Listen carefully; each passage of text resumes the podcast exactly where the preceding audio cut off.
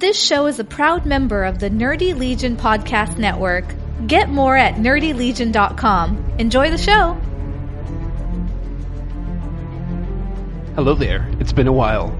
I'm Martin, and this is I Am Gotham. Yes, it's been a while, so I'm labeling this episode Return to Gotham. Tonight, I'll be talking about Detective Comics 39 through 42, so uh, I hope you enjoy. Now that I'm finally making a little bit of time every week, hopefully I can put these out on a regular basis. Enjoy. First up, we'll be discussing Detective Comics number 39 from May 1940, and uh, it's got a great cover, man. I got to tell you, the the covers from this era are some of my favorites. They're not the most intricate, but uh, super simple in what they do and so dynamic. I just love them. Um, e- even the interior art, really. I mean, compared to some of the some of the art now, this might not be the the best art style. But God, if if you find a scanned copy with some good colors in here, especially some of these earlier issues, it is uh, it is freaking fantastic. So, anyways, this is Batman: The Sensational Adventures of the Batman with Boy the, uh, Robin the Boy Wonder. In this particular issue, Batman and Robin are going to be facing against the Hatchet Men, uh, which of course happen to be Chinese. We'll get to that in a second. Um, as the issue kicks off, you have uh, a couple of millionaires that get kidnapped. The chauffeur gets killed by a hatchet, and uh, of course, this hits the papers, and that's how Batman and Robin find out. You got to remember, this is you know the 40s, so there's no internet. There's no other way for them to find uh, serious crimes happening other than reading about it in the newspaper. And uh, the newspaper's been pretty key in all these early Batman issues um, in order to set up the story. So Batman and Robin decide that uh, they need to investigate what's going on with these uh, kidnapped uh, millionaires.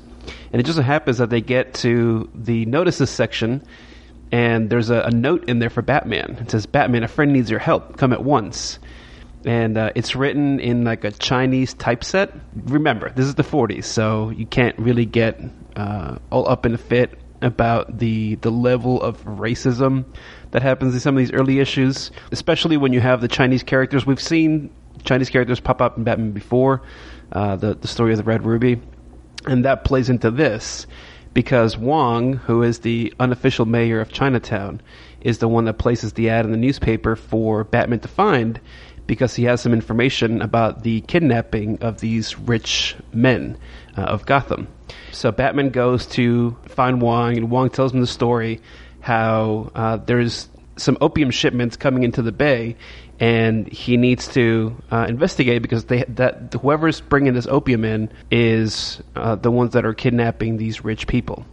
But of course, Wong is under uh, investigation from these uh, secretive opium dealers, and uh, somebody's watching him from behind one of his paintings.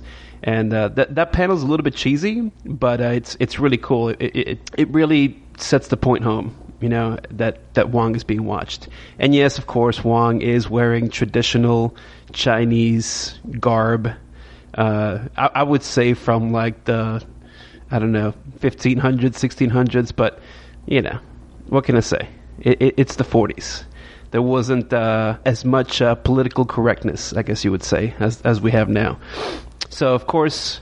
Batman goes and tries to see uh, what the involvement is with between the opium traders and these these mysterious figures, and uh, he goes and tells Robin all about it. When he comes back to visit Wong to see if he's got some more information, Wong is kind of sitting at his bed, or maybe it's a chair, can't really quite tell. And he's like, Wong, what's wrong? What's the matter? And suddenly, when he pulls Wong forward, Wong's got a hatchet stuck in the back of his head. Uh, so he's been killed by these mysterious uh, opium traders. Luckily for Batman, Wong managed to carve out uh, on his desk Pier 3. He's like, oh, yeah, Pier 3. He's like, that's near Chinatown. I'm going to go see what's going on uh, over at Pier 3 with these opium traders. And as that happens, the, the hatchet men pop in and they attack Batman. And of course, he is Batman, so he uses his magical jujitsu to uh, take down the Hatchet Men. Uh, he's got a little bit of Spider Sense tingle in here, which is really cool. And uh, the the panel layouts in here are so awesome, man. It, like everything is so dynamic. Uh, you really get a feel for the action, And you know, like I said, that's that's really key in a lot of these early issues. There's not a whole lot of like detail in the backgrounds. There's actually very little backgrounds in, in most of these panels.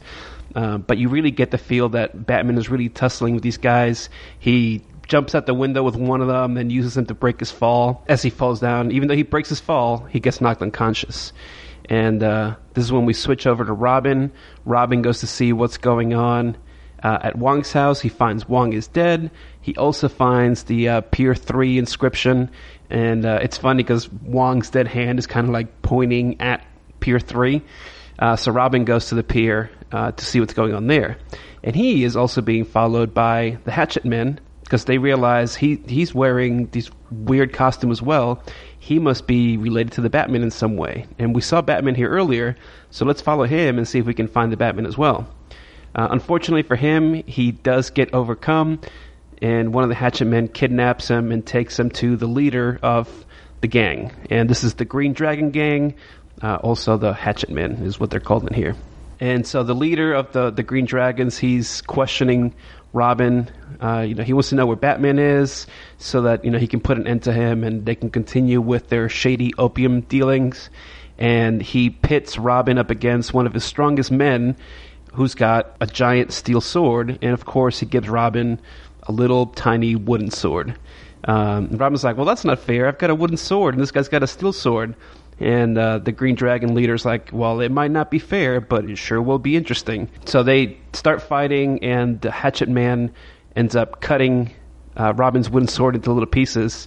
But fortunately, Robin is a good pupil, and this will come up a little bit later again.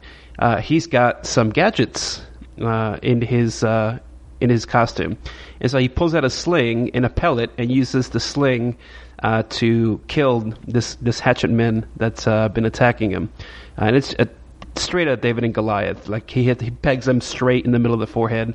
Uh, really, really cool panel. As that happens, Batman swings in, and uh, Batman and Robin start going up against the Hatchet Men. Batman uh, ends up taking the Green Dragon idol that's sitting up on a throne, and he knocks it over and crushes. let's see, two, four, six, about eight or nine hatchet men to death. And uh, then he grabs the leader and uh, arrests him and ends up releasing the two kidnapped millionaires. And then they explain that um, the way that this whole thing was set up, you, you, don't really get this. I was actually kind of surprised this was the revelation. Um, the way that the whole kidnapping was set up was that uh, the police would be looking for white gangsters and never suspect uh, a Chinese man of kidnapping these people. And Batman's like, oh, yes, very smart. Um, but luckily for Batman, Wong gave him that tip, R.I.P. Wong. And uh, of course, he makes the papers. Everyone's super happy that Batman stopped this opium trade. And, uh, you know, there's a little takeaway at the end with uh, Bruce talking about Wong, and he says his sacrifice was not in vain. His people are free, and it is the end of the tongue of the green dragon. I don't know what a tongue is, but you know, I don't speak 40s. So that's issue number 39. Then you get uh, next issue is going to be issue 40, which is the first appearance of Clayface. And there have been a few different Clayface characters, uh, but this is the very first one. Really interesting book, so let's talk about that. So this Clayface is quite a bit different from what we're used to now. I know Clayface is big in Detective recently, so it's kind of cool that his first appearance was also in Detective Comics. Um, but this is not, you know, the giant monster made out of clay. Uh, this is a little bit different. It's a guy in makeup, uh, but I'll, I'll, get to that in a second. Um, so Batman's first girlfriend plays a key role in this uh, in this issue. It's Julie Madison, who we met a few issues back. And of course, we know that she's been wanting to become an actress, and this is the time where she gets her first big role. And um, it sets up a, a, very interesting who done it. It's like a game of Clue. This whole issue, uh, which is really really fun. Uh, so Julie is working on this new movie uh, called Dread Castle, and it's a remake of a movie that was previously done with somebody else. And she's going to be one of the main stars of the film, not the the main person, but you know, she's moving on up in Hollywood. Um, so she, Batman, well, Batman, Bruce Wayne and Dick go to the set uh, to see uh, Julie act in her first big role. and he gets to meet the director. Uh, he gets to meet Basil Karlo, who was the original Terror. The Terror is the bad guy in the Dread Castle. Uh, he gets to meet him. Um, they have an interesting interaction. They talk a little bit about Julie's acting career. Uh, we also get to meet Ned Norton, who's the director of the movie, and apparently Ned is kind of a slacker, and uh, so the the main the producer of the of the film ends up firing Ned on the spot because he shows up late to work once again. Uh, so now he is also directing the uh, the film. Uh, see, we meet Lorna Dane, who's the star of the movie, and uh, her ex boyfriend Fred Walker, which is it's kind of interesting. I guess that's kind of Hollywood, right? Because there's so many relationships that don't last very long, uh, moving in and out. It's interesting that it's always kind of been that way in Hollywood. But they're they're the two stars of this movie, and they're exes, and so they have a lot of tension as they're filming, and it's causing issues with production. But it, just the way that it's done, it's interesting because it's set up uh, uh, one way to set up all the main characters uh, in this film. Uh, we also meet uh, Roxy Brenner, who's one of the gangsters. And remember, this is the 40s, so gangsters are big, big, big deal in all these uh, early detective stories. So Roxy's the, the main gangster here, and um, he is uh, asking for protection money from the producer of the movie uh, so that, you know, nothing happens to any of the stars again, it's a big game of who done it, right? So we're getting introduced to all these people who have different motivations uh, for maybe doing something wrong. So the next day we get back into the set of the Dread Castle, and as the scene begins, the terror attacks Lorna, and she ends up dying. She gets killed. The lights get shut off, and when she wakes, when the lights come back on, she is on the ground, stabbed to death. And she was stabbed by this mysterious uh, creature dressed in purple, and it's kind of like uh, reminiscent of um, the Phantom of the Opera a little bit. Like his his features are hidden; it almost looks like a mask. Uh, and again, it's kind of hard to tell what the intent of what his face is supposed to look like from this old issue, but it looks like it could be a mask. And again, he's got very exaggerated features, big buggy eyes, big teeth, and uh, wearing a hat and a cloak, and he's got his uh, his knives. So of course Bruce is there and Dick's there, and Julie is very upset, right? Because she's she's supposed to die in the film in the next scene that they're going to film, and now she's worried that because Lorna died, that she's going to be killed next. And so of course Bruce says, "Well, you know, there's no way we're going to let this happen." Dick, suit up and let's go to the movie set and see what's going on. So uh, Batman and Robin head off in their sweet, sweet Batmobile uh, to the uh, production studio. And when they get there, Roxy is again asking for protection money. So Batman and Robin attack uh, the gangsters. And it's pretty funny, too, because one of them's like, I'm attacked by an elf. Because uh, Robin is kind of like flying down from the uh, from the ceiling. Um, there's a lot of funny one-liners here. You know, when we get to the '60s, and we maybe talk a little bit about the uh, the Batman TV show, Batman '66. Um, a lot of the uh, those cheesy one-liners, the pow, Kazam, and all that that could easily have come from a story like this. So pretty pretty sweet. Anyways, Roxy's like Batman, he's poison. I'm getting out of here. And Batman's like, like hell you are. You're gonna join a little party. And uh, he kind of kicks him in the butt, and Roxy goes flying. And Batman confronts him. He's like, "Are you? Did you kill Lorna?" And Roxy's like, "No, I didn't kill her." He's like, "I'm just trying to, uh, you know, get my protection money." He's like, "I figured I'd just cash in on Lorna's death, uh, so that way the producer would actually pay me." instead of being a hard ass like he's being. And Batman's like, "Get out of here, you rat! Don't come back into the studio." So now Batman and the producer are kind of talking. They're trying to figure out maybe who could have done things. And the producer's like, "Well, maybe it was Fred Walker, her ex-boyfriend, that killed him, or maybe it was Ned Norton, the the director." So Batman goes investigating. He goes to Fred Walker's house to see if maybe he can find some dirt on him, and he finds Fred dead in his closet hung by a hook. Oh well, he's not dead, but he's kind of unconscious, and uh, so he gets him out of there, and he's like, "Fred, Fred, like who did this to you?" And he says, "It was Clayface. It was Clayface," uh, and he dies. So now Batman wants to know who this Clayface is. Robin goes off and investigates the. Uh, he's off investigating at the movie studio to see what he can find out. and he's going through this thing like you know they've built a, a full-fledged castle so robin's like going through the catacombs and like up and down stairs and through these dark hallways and clayface is there of course and he leaps at robin and attacks him after a little struggle clayface actually manages to knock robin unconscious again you know he's the sidekick so he's not going to be uh, forefront all the time i guess um, and then throws him off the edge of the castle and Batman's there, of course, doing his own research, and he, he looks over and he sees Robin falling into the water. He's like, oh my god, that's Robin. So he dives into the water and saves him. He's like, Robin, are you okay? He's like, yes, I'm fine. He's like, but there's a monster up in the tower.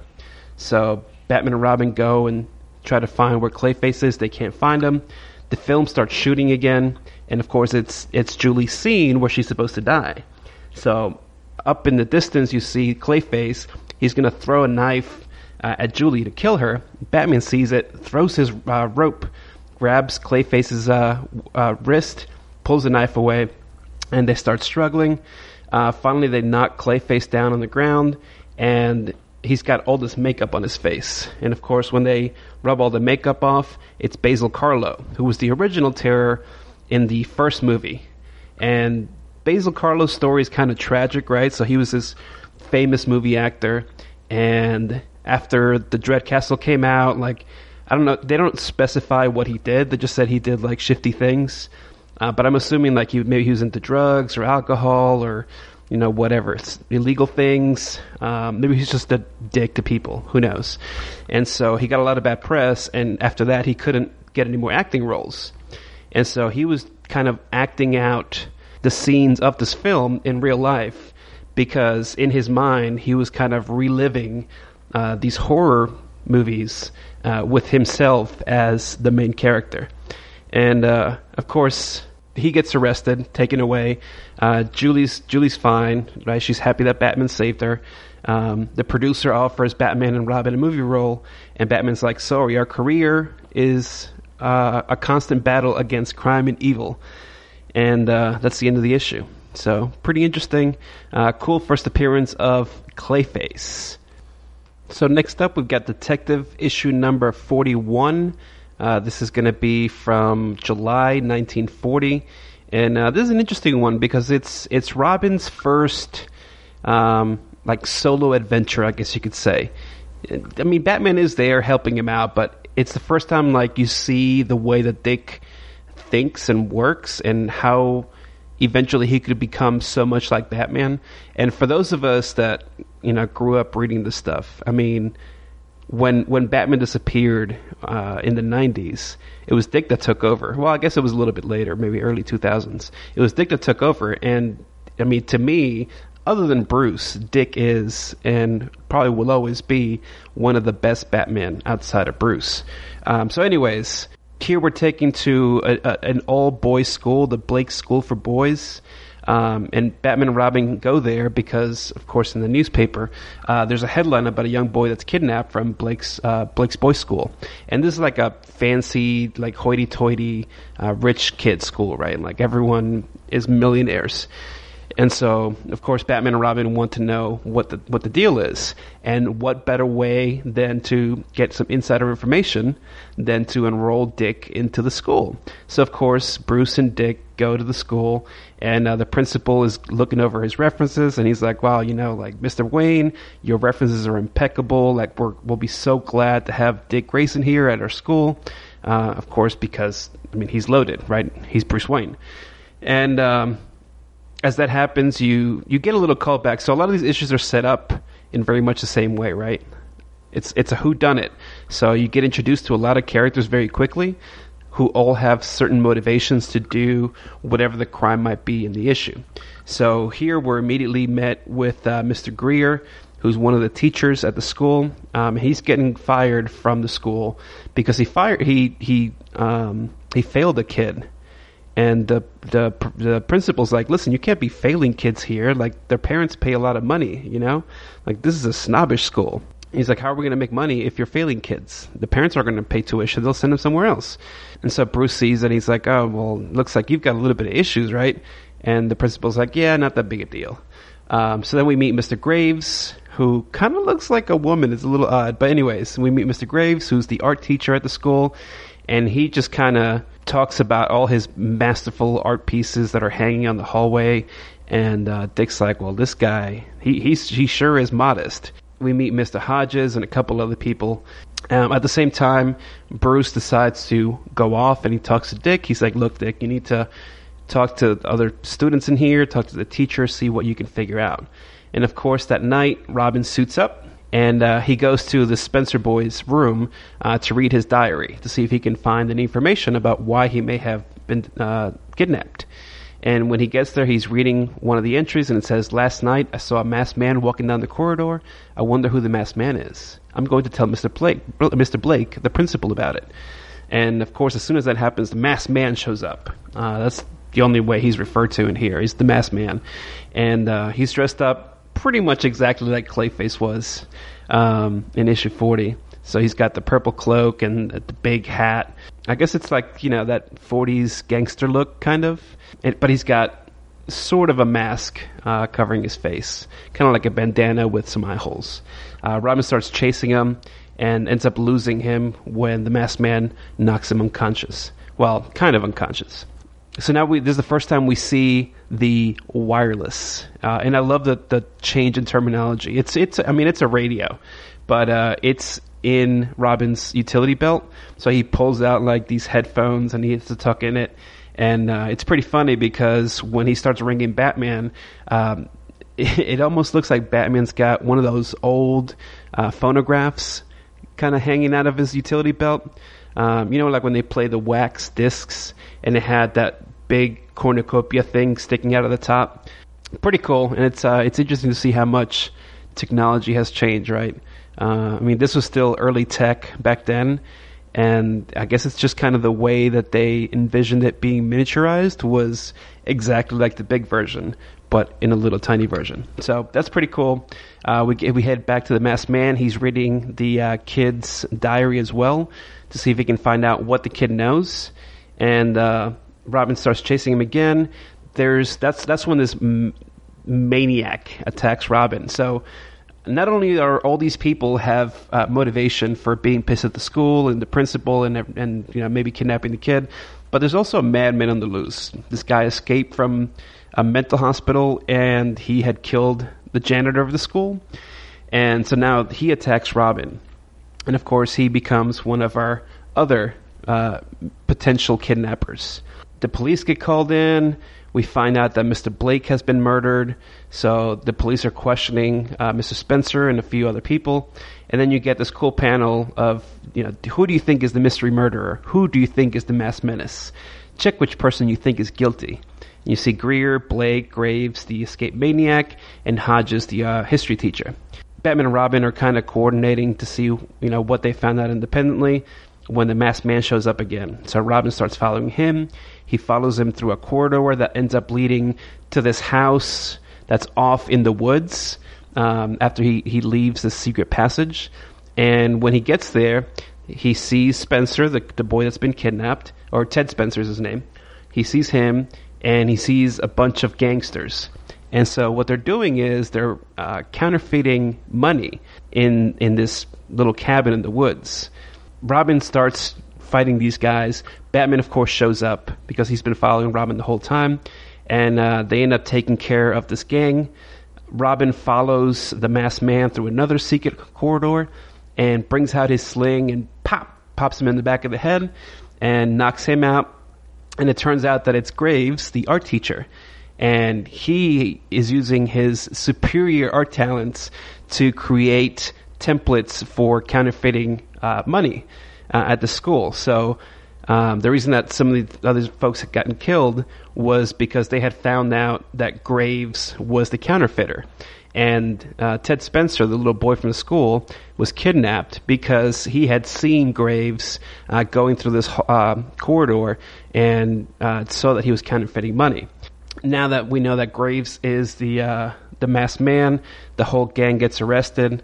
You know, the whole thing gets blown out of proportion. You know, the school's being used as a counterfeiting operation because the principal knew about it, these teachers knew about it. And then you get, you know, Bruce or Dick asking Bruce, Well, Bruce, how did I do on this case? And Bruce says, All I've got to say is, if you're as terrific as you are as a kid, I pity the criminals when you're a grown man. And of course, we all know Dick ends up being a freaking awesome crime fighter. So that's the end of issue 41. Uh, let's go on to 42. So finally, we've got Detective Comics number 42 from uh, August 1940, and this is the case of the prophetic pictures. And this is a this is a cool story. This is an interesting story. Um, so what happens is Bruce gets invited to this big gala for this new artist that's been discovered from Europe, and he's been brought over by uh, Mr. Wiley, um, who's just a rich man who really believes in this painter. Um, and he's kind of introducing him to all these socialites of Gotham, and uh, you get to meet a few different people. You got his manager, Mr. Bleak, of course, Mr. Wiley. Uh, you meet um, Mikov, who is a guy that knows Antal from Europe, and Mikov is uh, Mikov is the brother of a guy that Antal, the painter, used to date. And it turns out that after Antal uh, broke up with his sister, she committed suicide. And so uh, this guy blames Antal for his sister's death and says he's going to ruin him. So as this happens, you uh, you get to meet a few of the different socialites in Gotham, a few different famous people, and they're all getting their paintings done, their portraits done by Antal. Um, you know, he, they're they're really pushing for this guy to be the next big thing among the socialites, and they're paying tons of money to uh, have their porches painted because he's he's really good at what he does. But the problem is that anybody that starts getting their painting made by Antal ends up getting murdered. So the first one, um, the first socialite, the uh, Mr. Van Gild, his porch is hanging up on his mantle, and it's got a knife through his chest. And everyone's like, "Well, that's kind of odd. Why is his why is there a knife through this painting?" And of course, the next day they find the guy dead on his couch with a knife through his uh, chest. Uh, next up, you have Carmen Largo, who's an opera singer, and she's got darts through her uh, neck on the painting. And of course, the next day, during one of her opera performances, she uh, she gets a dart through her neck and dies. And you've got a few other people that end up showing up, and they all are getting murdered in the way that their painting is depicted. So Bruce wants to find out what's going on, and he starts investigating all these people. Um, and as he's doing that, the police are uh, also investigating, and they find Batman in one of the houses of one of the people that got killed. So they think that it's Batman that's doing all these murders. So Batman tries to escape, and of course he has to clear his name. You know, he talks to the agent. Um, he goes to see Commissioner Gordon. He's like, "Look, we need to find out what's going on. All these rich people, all these socialites in Gotham are getting killed." Uh, and as that happens, Mr. Wiley comes in the door, and he's like, he, he's got a a brace through his arm. And he's like, Look, my painting was done, and the murderer tried to break into my house. We had a fight. I broke my arm. I need you to catch this guy. Mr. Travers shows up, who's another wealthy socialite. His painting has him uh, being shot by an arrow. And uh, commissioner's like, look, we need to put you kind of in protect- protective custody. And Mr. Travers is, you know, he's one of those rich, wealthy guys that thinks that nothing can happen to him. He's like, listen, nothing's going to happen to me. I'm going to save myself. I'm going to go hang out in my yacht, and uh, I'll be fine. So, of course, uh, Bruce and Dick think that he's going to be the next person to get killed. So they go to um, his yacht, and sure enough, there's the the murderer about to shoot uh, Mr. Uh, Travers with an arrow, and uh, Robin knocks the arrow out of the air with his sling, his famous trusty sling uh, that he uses all the time. Uh, they have a little fight, and the murderer escapes on a speedboat. And Bruce decides that he's going to be the next uh, the next target of this murderer. So he has his paint, his portrait done by Antal, and uh, he's like, "My God, at last it's finished! I've never realized how handsome I am. I shall have to hang it in a prominent place." And Antal's like, uh, this guy's either has no fear or he's the most conceited fool I've ever seen. Uh, so of course Bruce hangs the uh, the portrait on his mantle. And he's like, man, he's like, I, I look good. He's like, isn't this painting amazing? And Robin's like, yeah, sure, you're acting a little weird, but of course it's all part of the plan. So the next day, Bruce is just hanging out. He's like, I'm. He's like, uh, Robin's like, aren't you gonna do something? Like this guy's gonna kill you. He's like, look at your painting. He's like, there's bullet holes through it, through the forehead.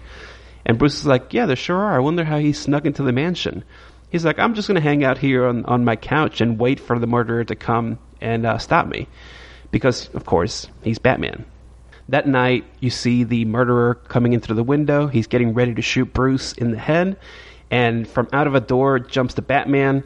He uh, wrestles the uh, murderer down, pins him down, and it turns out that uh, Robin was hiding under a dummy that looked like Bruce Wayne, uh, kind of to make him look like he was alive. And the murderer ends up being Mr. Wiley, who's the promoter that brought Antal from Europe.